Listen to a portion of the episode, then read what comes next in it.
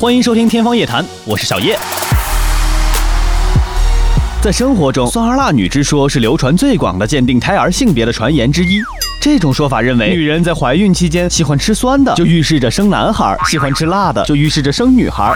其实啊，这根本就是无稽之谈。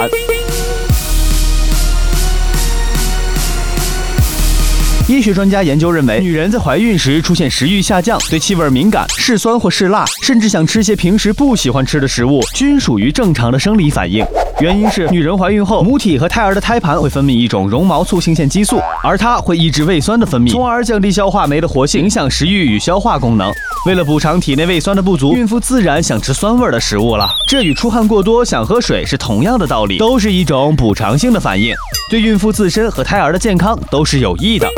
此外，女人怀孕后的口味还与地域、家庭和饮食习惯有关，例如南甜北咸、西酸川辣，但各地新生儿的性别比例却并无显著差异。